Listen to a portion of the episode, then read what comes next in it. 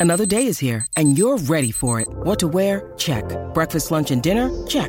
Planning for what's next and how to save for it? That's where Bank of America can help. For your financial to-dos, Bank of America has experts ready to help get you closer to your goals. Get started at one of our local financial centers or 24-7 in our mobile banking app. Find a location near you at bankofamerica.com slash talk to us. What would you like the power to do? Mobile banking requires downloading the app and is only available for select devices. Message and data rates may apply. Bank of America and a member FDIC. When you need mealtime inspiration, it's worth shopping Kroger, where you'll find over 30,000 mouthwatering choices that excite your inner foodie. And no matter what tasty choice you make, you'll enjoy our everyday low prices, plus extra ways to save, like digital coupons worth over $600 each week. You can also save up to $1 off per gallon at the pump with fuel points. More savings and more inspiring flavors make shopping Kroger worth it every time. Kroger, fresh for everyone. Fuel restrictions apply. Questo suono dal Sud America fino giù in Senegal, profumo d'Africa nella Nuova Guinea.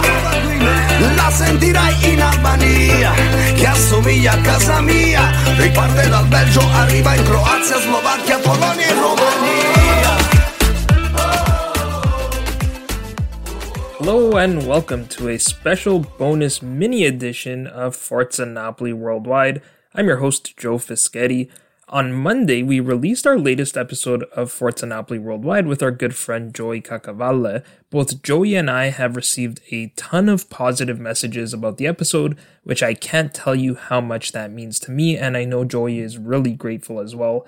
Now, after we wrapped up that episode, Joey and I continued to chat about various different things, but naturally, being the Napoli supporters that we are, we can't stop talking about Napoli.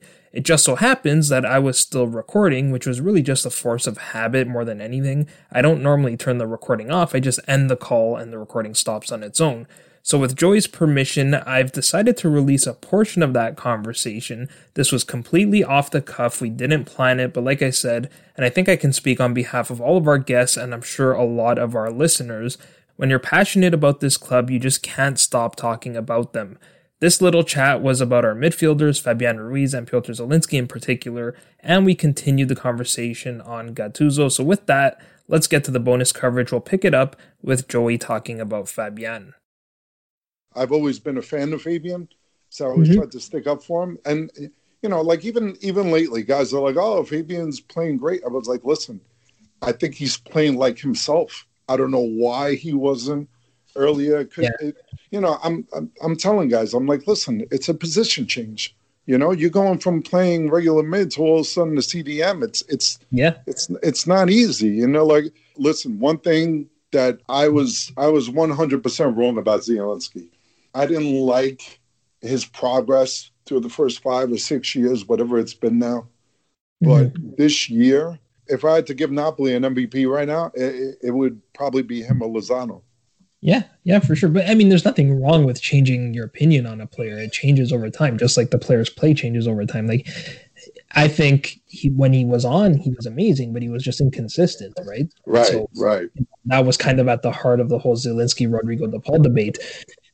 But yeah. I mean, there's nothing wrong with changing your view based on on how a guy plays. And I think Gattuso had a lot to something he doesn't get enough credit for is putting Zielinski in that 10 spot, right? Like he's flourished there. So yeah, I mean, yeah. he's he's definitely changed my mind, man. I mean, he he'll have he'll have a bad game here and there, but he's he's been really consistent.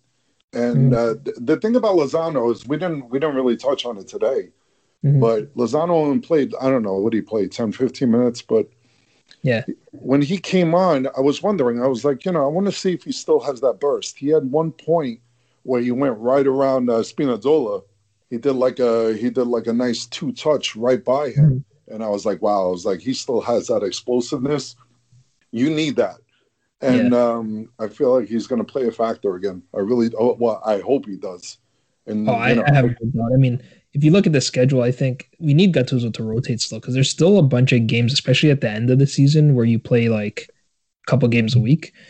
So I thought he he was a, looked a little bit off, but that's to be expected, obviously, when you don't play right. for that. So, right. but and then on Fabian, I think he seems to me like there's a couple players on this team that I think are a lot better when you're only playing once a week. And I wonder if like maybe he was just overplayed because he came back, he had COVID, missed a couple weeks, and since then he's been like the old Fabian again, right? And I never thought that he could be a defensive man because I just didn't think that mm-hmm. he could read, you know, defensively as good as he could offensively. But he's mm-hmm. proved me wrong too. He, he listen. The one thing I can't stand about that guy is he keeps giving the ball away on our end every game, yeah. like at least yeah. once a game, and it hurt us. But other than that, he he's been he's been solid. I mean, what else could you really say? One thing that another thing we didn't talk about, and I want to get your take on this. Yeah. This is what I really wanted to talk to you about. Gattuso. His substitutions, I feel like he's not going on his feel of the game. I feel like his substitutions are purely based on rotations. Like sometimes I'm watching a game and I'm getting a feel of a game and I'm like, all right, he's got to bring Lozano in right now, right? Yeah. And he'll, and he'll bring in Elmas. And I'm like, all right, well, like I don't understand it because the way we're playing right now, you know that we need speed on the wings and we need speed up top. Elmas doesn't help that in any way. And then his next sub will be like Bakayoko or something. I'm like, I'll be like, what the hell is this guy doing? Like, I don't know. I'm just, I'm just baffled. And you could see why Milan had a problem with his substitutions or why their fan base hated his substitutions. You can see why, because I feel like it's purely based on rotation and there's no rhyme or reason. I don't I don't yeah, know. Am I alone on this? No, no, I think sometimes it's even it's almost like he's pre-planned his subs and yeah he doesn't know how to how to react to the to the situation. It's kind of like, okay, I I decided I'm going to bring Mertens off in the 65th minute. So that's when he's going to come on, and that's when I'm going to bring Osimhen on. And sometimes it's like, okay, the game didn't play out for that to make sense, right? Like right. sometimes you want that change to happen earlier because the guy's just completely off. But it's like he's so set on that, or he's, it's almost like the depth hurts him in a way because it's like, okay, I have Politano and Lozano, so they're always going to just change with each other and I have right. Demme and Bakayoko, so they're just always going to change with each other, and it, it's it becomes kind of predictable too, right? Where it's yeah. you, know, you can predict at halftime, you can pretty much predict who all of his changes are going to be. Exactly, and and and and that's what and that's what gets me because I just I don't know, man. I feel like when he first took over, uh, I don't know if you remember. Well, obviously you remember, but he was moving uh, GDL all over the place. Yeah, he was moving them to to, to center back he was moving them to the other side of the field. Like, and I was like, wow. I was like, you know, maybe, you know, maybe I misread his his tactics. Maybe he maybe he is getting a feel for things. Maybe he, you know, maybe he knows what he's doing. And but that was short lived. And I look at a guy like Carlo. I first of all, I was a big I was a big Carlo fan. Should we have got rid of him? Yeah, of course. Mm-hmm. But at the same time, I don't know if you remember. Uh, I think it was a Champions League game. I don't remember which which game it was, but he played Callejon at right back, and I was outraged. I'm like, what the hell is this guy doing, man? What? Why would you do that in a big spot? And Callejon played outstanding. I was like, holy shit! I was like, this guy knows, this guy knows what he's doing.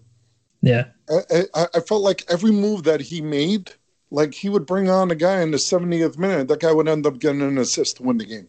I, you know, I, I just feel like he felt the game and like he he knew which tactics to play. He knew exactly. Think about it. I mean, the guy is still he's still owning uh, Klopp in the Premier League. Yeah, you know, he just he just you know his tactics are unmatched. I feel like I want another tactician like that. They're not all over the place. They're not out there. That's the problem. Yeah, we kind of went from one extreme to the other. Like we went from the the master tactician, but probably not a good motivator, especially not at all. Not how everything went to now. We went to like the master motivator, but not a no tactics. Exactly. I don't know who's out there that can be uh, fit in between. But see, you know, that's that's the whole thing. Trying to find that guy and having having the play having this core players at least buy into his tactics. Yeah, that's what it is. You know, because Gattuso's motivation, like, yeah, does he motivate the players? Yeah, I'm sure he does. But sometimes they come out like, you know, and you don't even you don't even recognize which team this is. And he can yep. scream all he wants on the sidelines, but nobody's listening. Yeah. So that's what I mean by identity. you know, unless the players take on his identity, I, I really thought that Allan was going to do that before he left.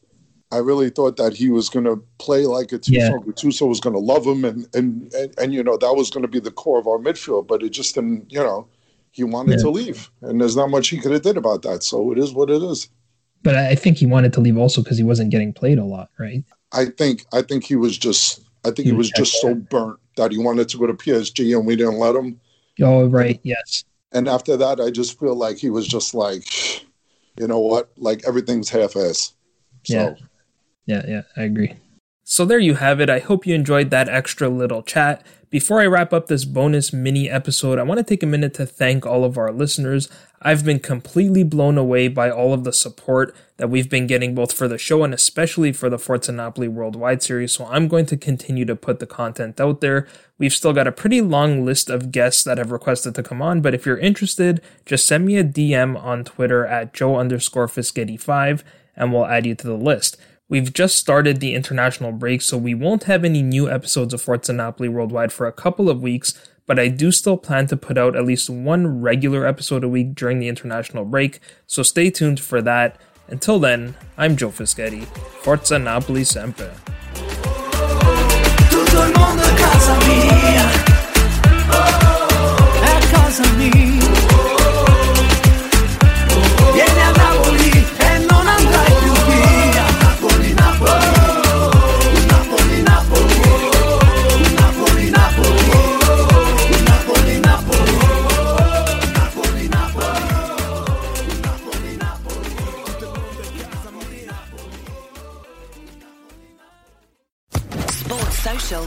Network.